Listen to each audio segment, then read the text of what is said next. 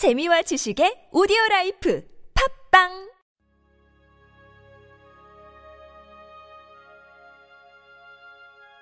주님은 나의 최고봉, 우리의 삶을 양보하십시오.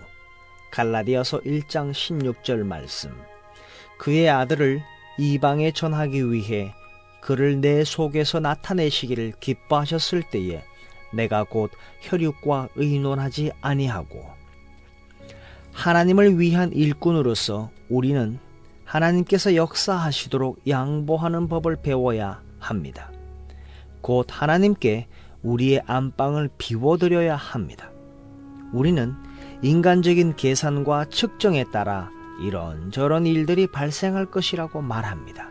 그러면서 하나님께서 원하시는 대로 우리의 삶을 간섭하시도록 양보하는 것을 잊을 때가 많습니다. 따라서 전혀 기대하지 않는 가운데 설교나 만남 중에 주님이 찾아오시면 우리는 깜짝 놀라게 됩니다. 우리가 예상한 특별한 방법으로 주님께서 오실 것이라고 기대하지 마십시오. 단지 주님을 악망하십시오. 그러한 자세가 곧 주님께 우리의 삶을 양보하는 것입니다. 그분이 오시기를 기대하되 내 생각대로 오실 것이라고 확신하지 마십시오. 우리가 아무리 하나님을 많이 알아도 주님은 어느 때나 상관없이 우리를 간섭할 수 있음을 기억하십시오.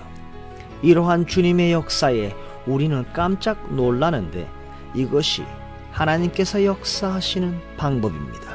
하나님은 갑자기 인생을 찾아오십니다. 하나님께서 가장 기뻐하시는 그분의 때에 항상 하나님과 긴밀한 관계를 유지함으로써 그분의 놀라운 능력이 당신 삶의 모든 영역에 침투하도록 하십시오. 언제나 기대에 찬 상태에 계십시오. 하나님께서 원하시는 대로 하시도록 우리의 삶을 양보하십시오.